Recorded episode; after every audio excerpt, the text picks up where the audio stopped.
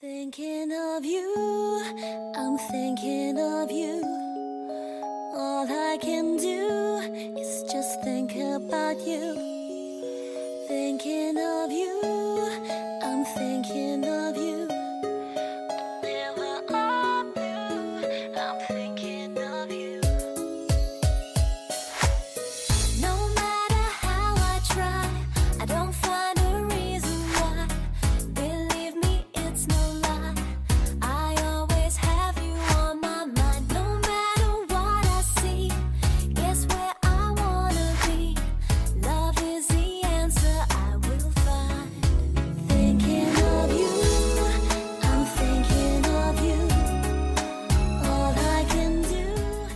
我发现有恐高症的大多是男人，我身边没几个男人敢坐过山车，包括徒步穿越无人区的一些驴友，反而是女人在弹跳球、海盗船、风火轮上面大呼小叫，激动得脸蛋通红。何木子就是这样，他身高一米五五，大波浪卷，萝莉面孔，其实是外籍高管。他胆大包天，挚爱这些高空项目，每天碎碎念要去跳伞。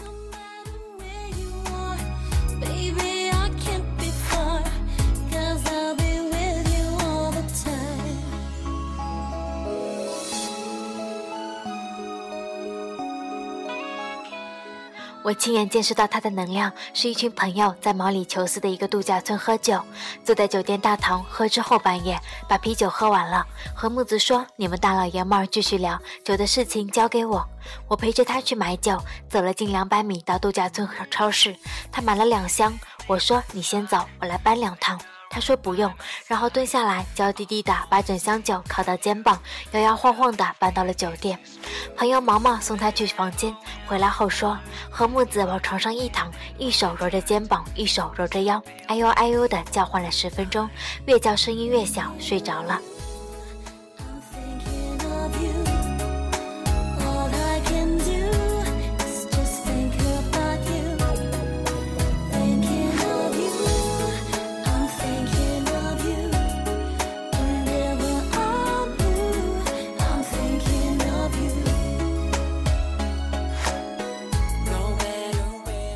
在沙滩，我看到了更震惊的一幕：何木子穿着长裙，举着一个巨大的火把，比他的个子还要高，脆生生的狂笑，疯狗般的窜了过去，后面大呼小叫的跟着七八个黑人。我大惊失色，问旁边的阿梅，阿梅说何木子一时兴起抢了黑人的篝火。何木子就是传说中的暴走萝莉。阿梅弱弱地说：“我在生篝火，半天升不起来，被旁边的黑人嘲笑了。我听不懂英文，反正他们指着我，又是笑又是鼓掌。”何木子暴怒，就去抢了黑人的篝火。我呆呆地看着阿梅，叹气地说道：“阿梅啊，你跟何木子究竟谁才是男人？”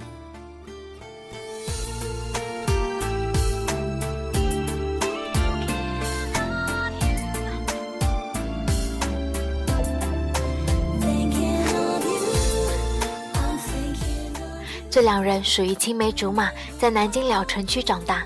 两人狭窄的石板街道面对面。因为阿梅出了名的胆小，就得了“娘娘腔”这个外号。之所以没有被其他的男生欺负，就是因为一直处于何木子的保护之下。何木子有段不成功的婚姻，她跟前夫古琴是在打高尔夫的时候认识的，相恋三年结婚。七月结婚，十一月古琴出轨，跟旧情人滚床单，被一个哥们儿在酒店撞到。古琴不认识，结果哥们儿匆匆的打电话给何木子，何木子当时在北京出差，小声说：“我知道了。” I hear your voice, little boy, little boy, when I'm alone in these walls. Hide and seek touch, you run around, you hunt me down, I can't forget. 哥们儿嘴巴大，告诉了我。我查了查，查到古琴的旧情人其实也是已婚妇女。阿梅担心何木子，我就陪她赶到了北京。恰好碰到何木子呆呆地站在水地里。他出差时间过一个礼拜了，可是不想回去。阿梅紧张的双手发抖。我叹了口气，正要告诉她这些，何木子手机响了。他冲我笑笑，打开免提，对面是古琴的母亲。老太太很温和，说：“何木子，我对不起你。”何木子说：“不，没有人对不起我。”老太太说：“怎么办？”何木子说：“交给他们选择吧。”老太太说：“怎么可以？会拆散两个家庭。”何木子说：“是啊，但我们有什么办法呢？”老太太说：“她为什么会做出这样的事情？”何木子脸色苍白，帽子沾满了雪花，说：“是我没有照顾好她。如果她和那个女人在一起了，阿姨，你不要看不起那个女人，因为从这一天开始，她是你儿子的妻子。”我注意到她已经不再喊妈妈，改叫阿姨的称呼。老太太沉默了很久，说：“木子，你是一个了不起的女人。”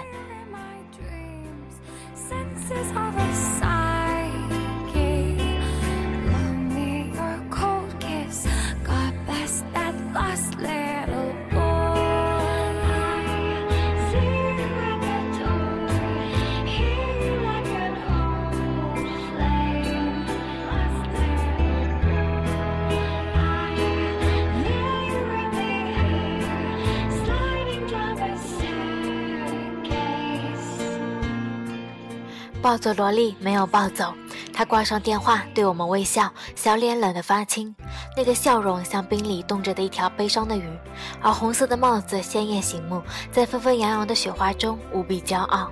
她扯下帽子丢给阿梅说：“冷，给你戴。”阿梅戴上女士绒线帽，样子滑稽。离婚时和木子一样东西也没有要，房子、车子全部还给了古琴，很平静如常的过了小半年。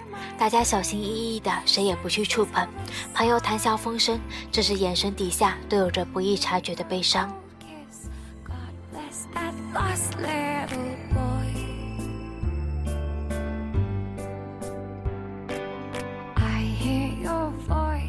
一次在阿梅家喝酒，何木子看着天花板，突然说：“两个人至少有一个人可以幸福。”阿梅闷声不吭，但我察觉她全身发抖。我胳膊肘顶了顶阿梅，阿梅支支吾吾地说：“木子，小时候你经常保护我，可我保护不了你。”何木子斜眼看着他，接着抱走了。他大叫：“我的确对他不好啊，没有耐心。他想要个温柔的老婆，可是我脾气差。别问我脾气怎么差了，我告诉你，就是这么差。”他喊叫着，满屋子砸东西。小小的个子，眼花缭乱地沿着墙壁乱窜，摸到什么砸什么，水壶、相框、花盆、锅碗瓢盆。他气喘吁吁地推书架，书架摇摇晃晃。我要去阻止，被阿梅拉住。他摇了摇头，然后书架倒了，满地的书。何木子泪流满面说：“我不知道，我就是难过。你救救我好不好？”他蹲下来，抱着脑袋，哭着说：“你救救我好不好？”这次暴走几乎把阿梅家变成了一场碎片。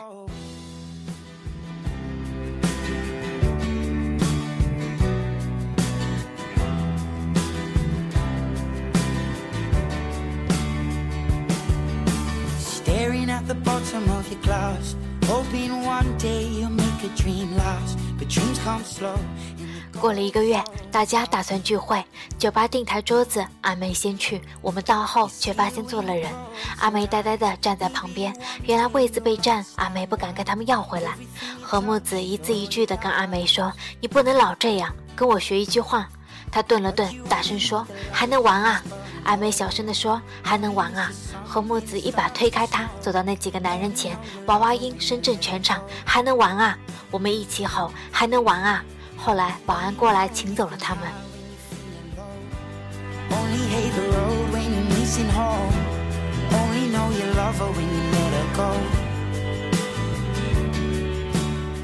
又过了一个月，何木子请了年假，他的朋友坎尔在毛里求斯做地陪，于是他带着我们一群无业游民去毛里求斯玩。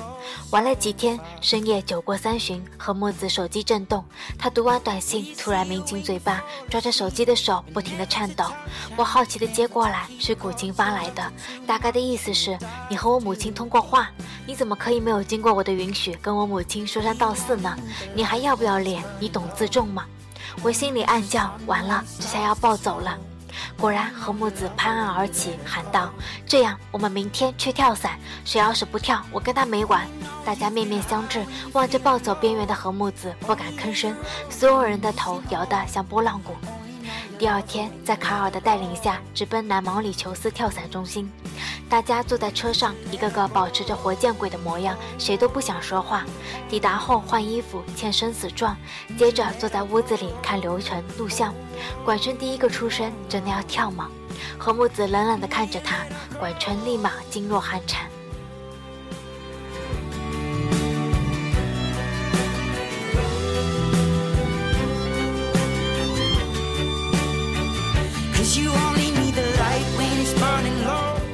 何木子待在大家闪着泪光的眼神中，指挥卡尔拒绝了教练捆绑串联跳。做了会儿培训，众人也表情严肃，其实脑海一片空白，嗡嗡直响，差点什么都听不进去。我嘶吼着：“三十五秒后开伞！我去你们的大爷！什么都能忘记，别忘记三十五秒后开伞，晚开就没命了。” Cause you only need the light when it's burning low. Only miss the sun when it starts to snow. 登机了，爬升到三千多米的高空。我们一共六个人，配备了两个教练。教练一遍又一遍地替我们检查装备。何木子不屑地扫了眼大家，弓着身子站到了窗机口，站了整整十秒，回过头，小脸煞白地说：“太高了，我们回去斗地主吧。”一群人玩命地点头。教练比划着，卡尔说：“不能输给懦弱，钱都交了，不跳白不跳，其实非常安全。”教练来扶着何木子的胳膊，何木子哇的一下就哭了。这时，我听到角落里传来的嘀咕声：“还能玩啊，还能玩啊，还能玩啊！”我还没来得及扭头，阿梅弯腰几步跨到了船机口，撕心裂肺地喊：“还能玩啊！”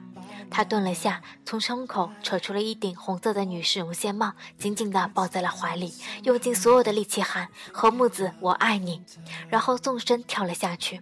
她紧紧地抱着红色的女士绒线帽跳了下去，仿佛抱着一朵下雪天里冻着发青的微笑，所以要拼尽全力把它捂暖。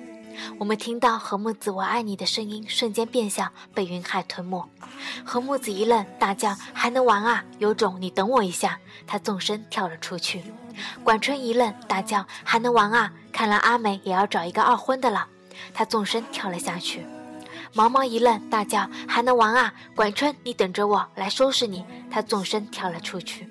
我跟韩牛一愣，他大叫：“还能玩啊！咱俩只能搞基啦！”然后他抱着我纵身跳了出去。我能隐约的听见卡尔在喊：“你们的姿势不标准。”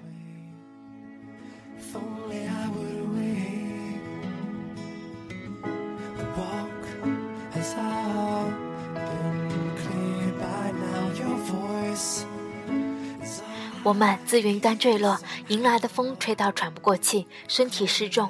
海岸线和天空在视野里翻滚，云气嗖嗖的从身边擦肩而过。整整半分钟的自由落体时间，我们并没有能够手抓到手，并没有跟想象中一样可以在空中围个圈。我感觉自己连哭都顾不上，心痛，调动的耳膜只能疯狂的喊啊！开伞后，我看到蓝山绿色的地面，下方五朵盛开的彩虹。我们被这个世界包裹，眼里是最美丽的风景，高高在上，晃晃悠悠地飘落像脚地。不管他们如何对待我们，以我们自己全部都将以幸福的名义。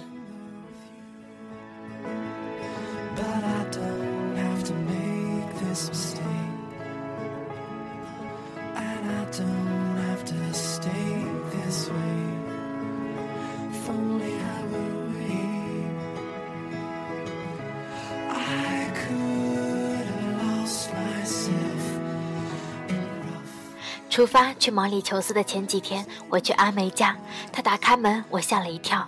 她家里依旧保持着两个月前和木子砸成满地碎片的局面。我说：“天哪，两个月了，你居然没有收拾！”她小心地绕开破碗、破报纸、凌乱的书本、变形的书橱，说：“我会收拾的。”那天喝高了，她说：“这些是被木子打烂的。”我每天静静地看着他们，似乎就能听见木子哭泣的声音。我可以感感觉到他最大的悲伤，所以当我坐在沙发上，面对的其实是他碎了一地的心吧。我很痛苦，但我不敢收拾，因为看着他们，我就能体会到他的痛苦。他说他的心碎了，我没有办法。天气不好的时候，我只能把自己的心上裂缝拼命地贴起来，因为他住在里面会淋到雨。很多时候不知道自己要怎样努力怎样加油怎样奋不顾身才能配得上他。他哭了低下头眼泪一颗一颗的掉在地板上。木子说我很难过你救救我好不好沉默你说我可以说到吗？